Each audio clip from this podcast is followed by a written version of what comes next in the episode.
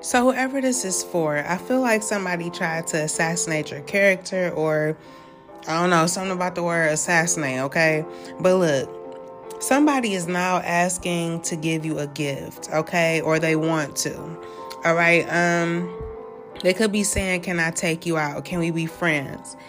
And somebody is asking themselves, what does the situation that you and this person could be going through need from them right now? Okay, somebody may want to create a new beginning, or you're actually going through a new beginning, and this person is recognizing that. So they could be saying, you know, I want you.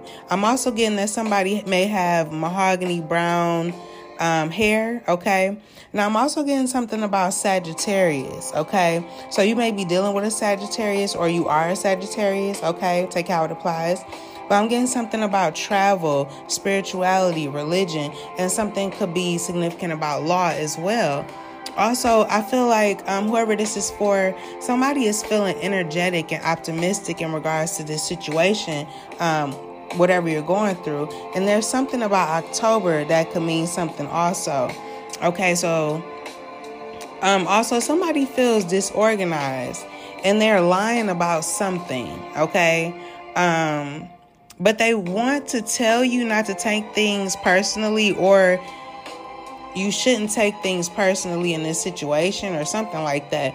But regardless of whatever you're going through, okay, you're about to receive good fortune, especially financially, okay?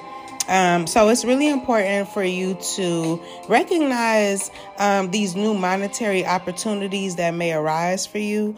Also, branch out and explore opportunities beyond your comfort zone and integrate your spirituality into your values. All right. It's going to be the perfect expression of your energy. All right. So I'm going to leave it there. I hope that message helped. And until next time, be brave and always have faith. Peace.